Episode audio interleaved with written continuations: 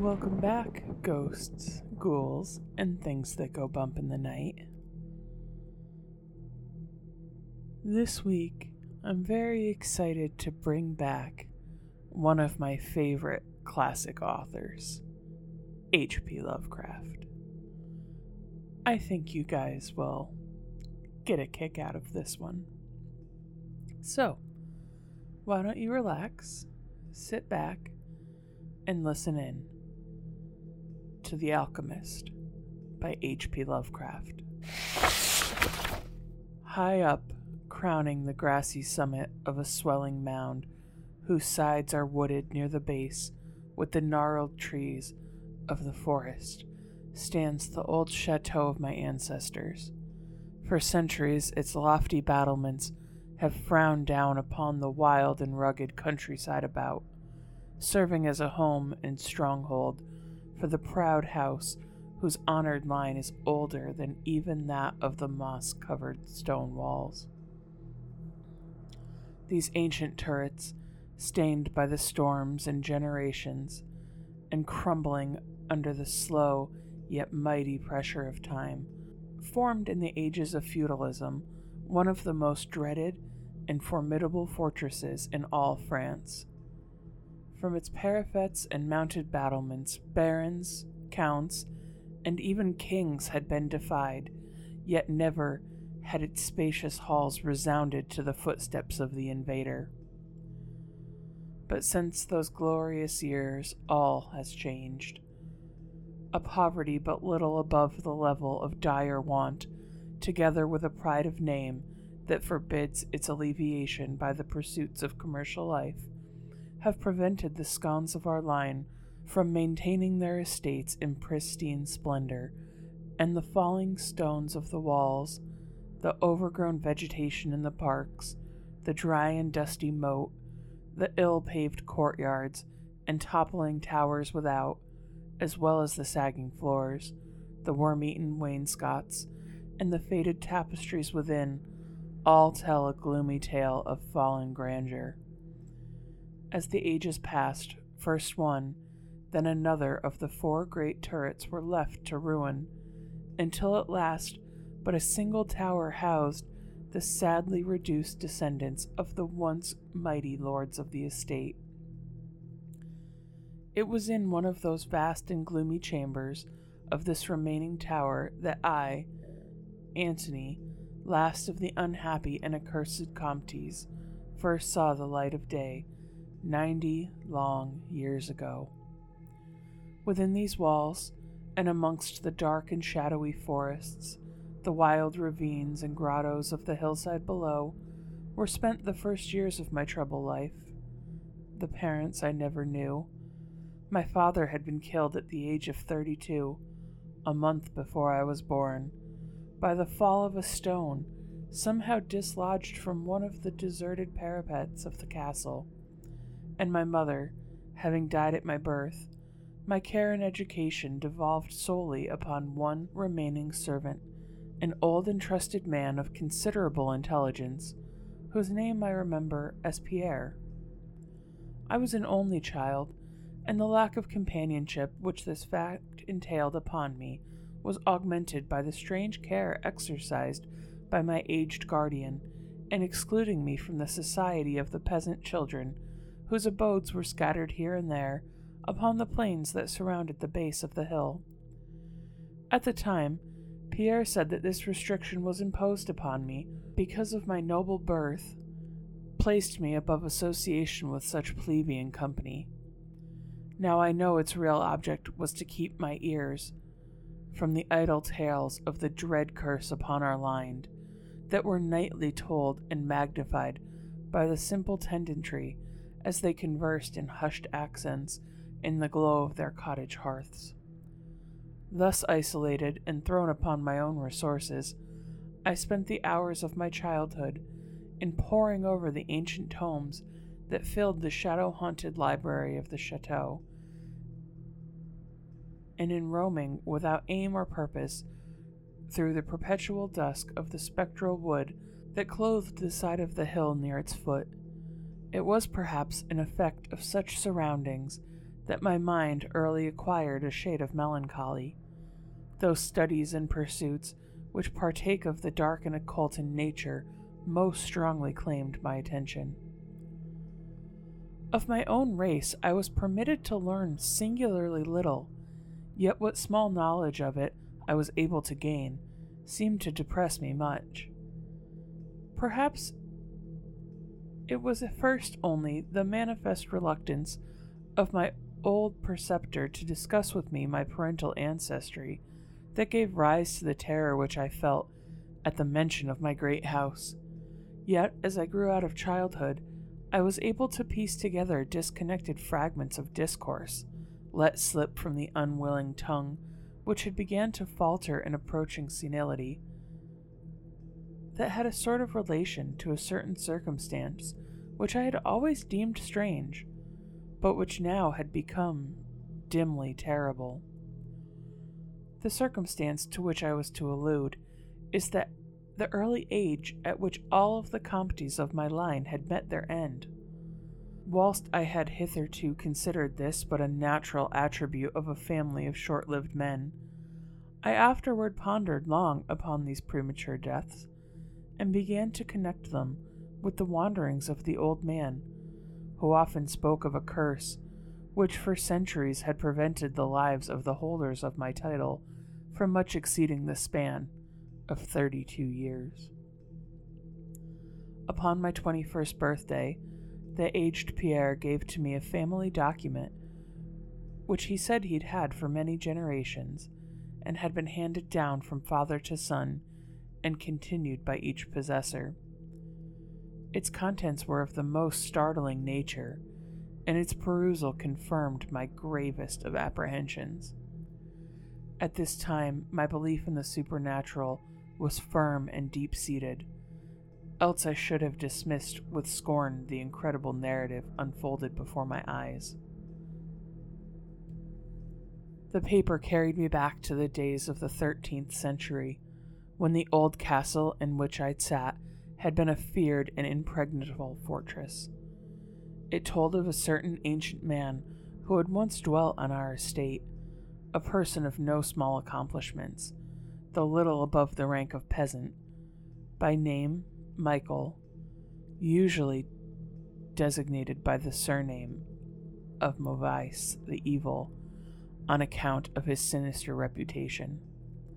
He had studied beyond the custom of his kind, seeking such things as the philosopher's stone or the elixir of eternal life, and was reputed wise in the terrible secrets of black magic and alchemy.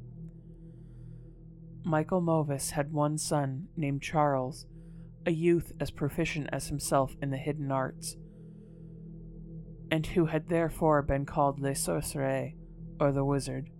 This pair, shunned by all honest folk, were suspected of the most hideous practices. Old Michael was said to have burnt his wife alive as a sacrifice to the devil, and the unaccountable disappearances of many small peasant children were laid at the dreadful door of these two. Yet, though the dark natures of the Father and the Son ran one redeemingly ray of humanity, the evil old man loved his offspring with fierce intensity, whilst the youth had for his parent a more than final affection. One night, the castle on the hill was thrown into the wildest confusion by the vanishment of young Godfrey son to Henry de Comte. A searching party, headed by the frantic father, invaded the cottage of the sorcerers, and there came upon old Michael, busy over a huge and violently boiling cauldron. Without certain cause, in the ungoverned madness of fury and despair, the Comte laid hands on the aged wizard, and ere he released his murderous hold, his victim was no more. Meanwhile, joyful servants were proclaiming the finding of young Godfrey in a distant and unused chamber of the great edifice, telling too late that poor Michael had been killed in vain.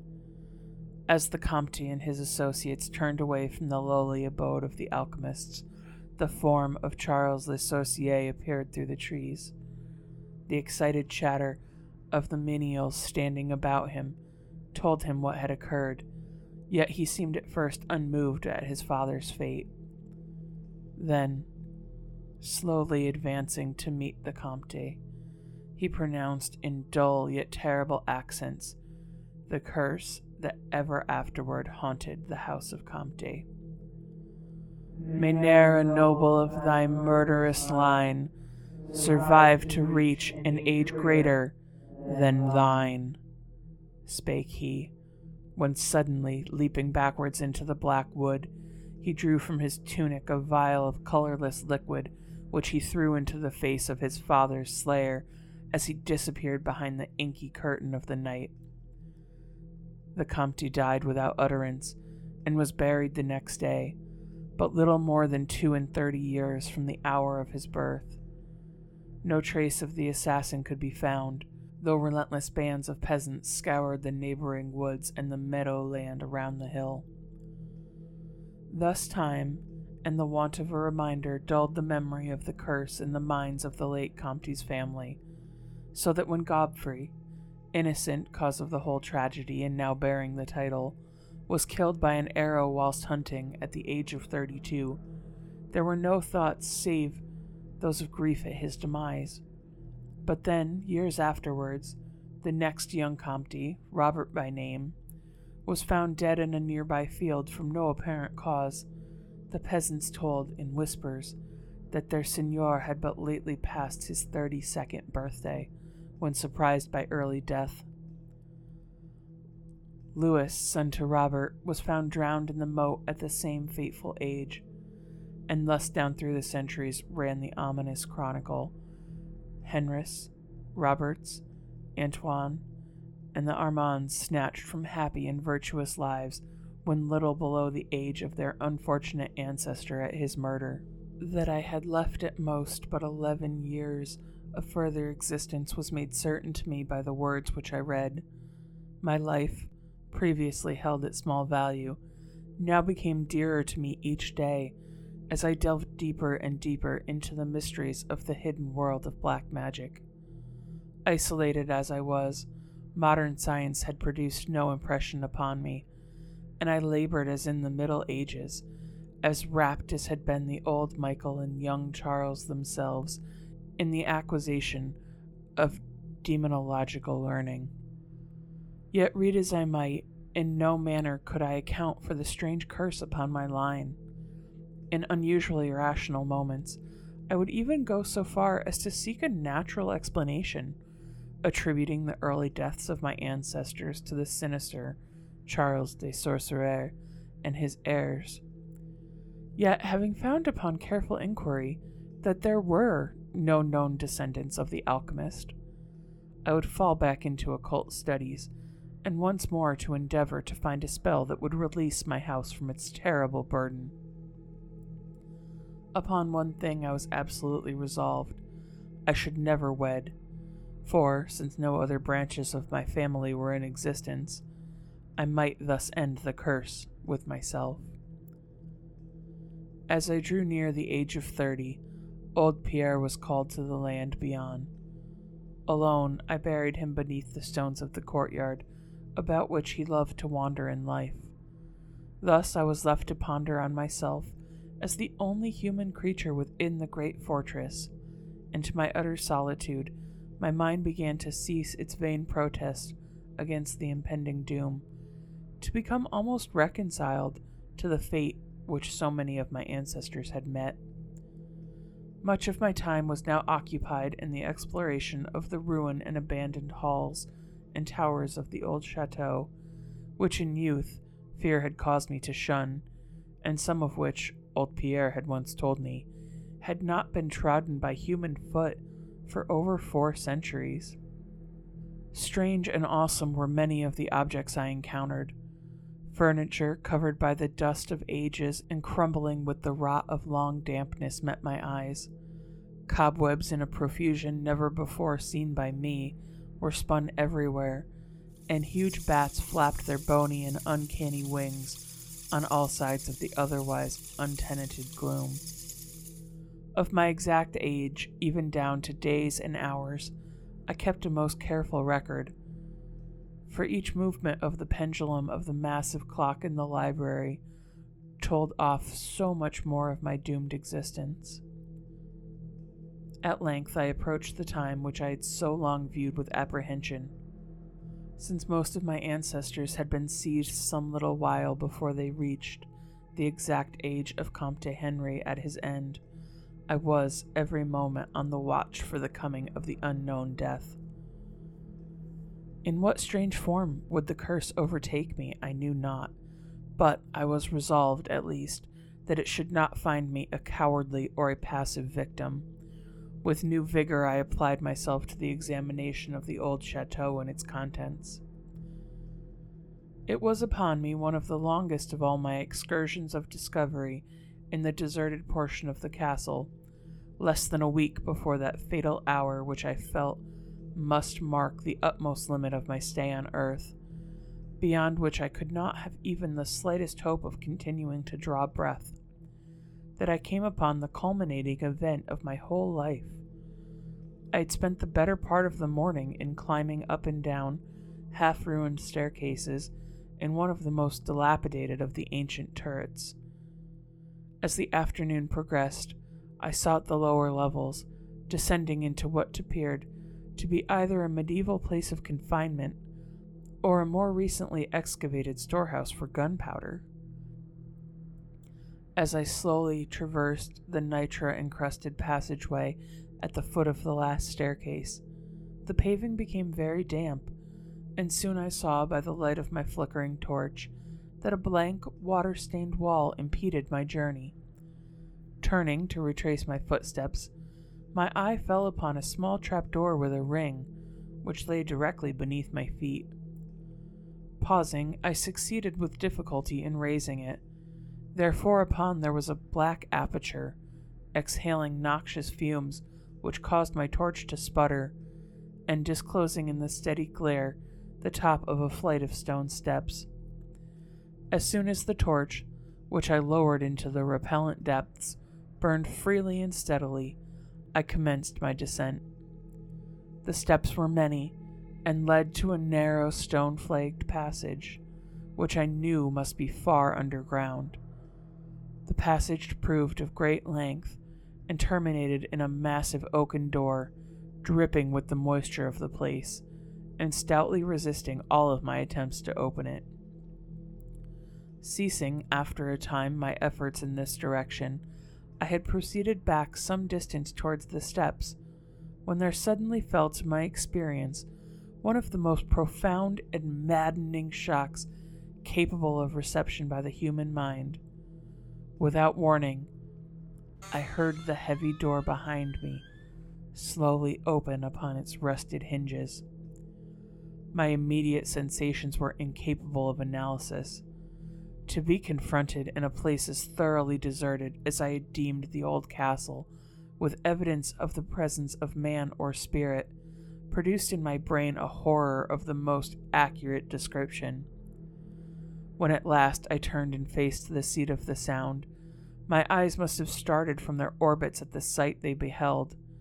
There, in the ancient Gothic doorway, stood a human figure it was that of a man clad in a skull cap and long medieval tunic of dark color.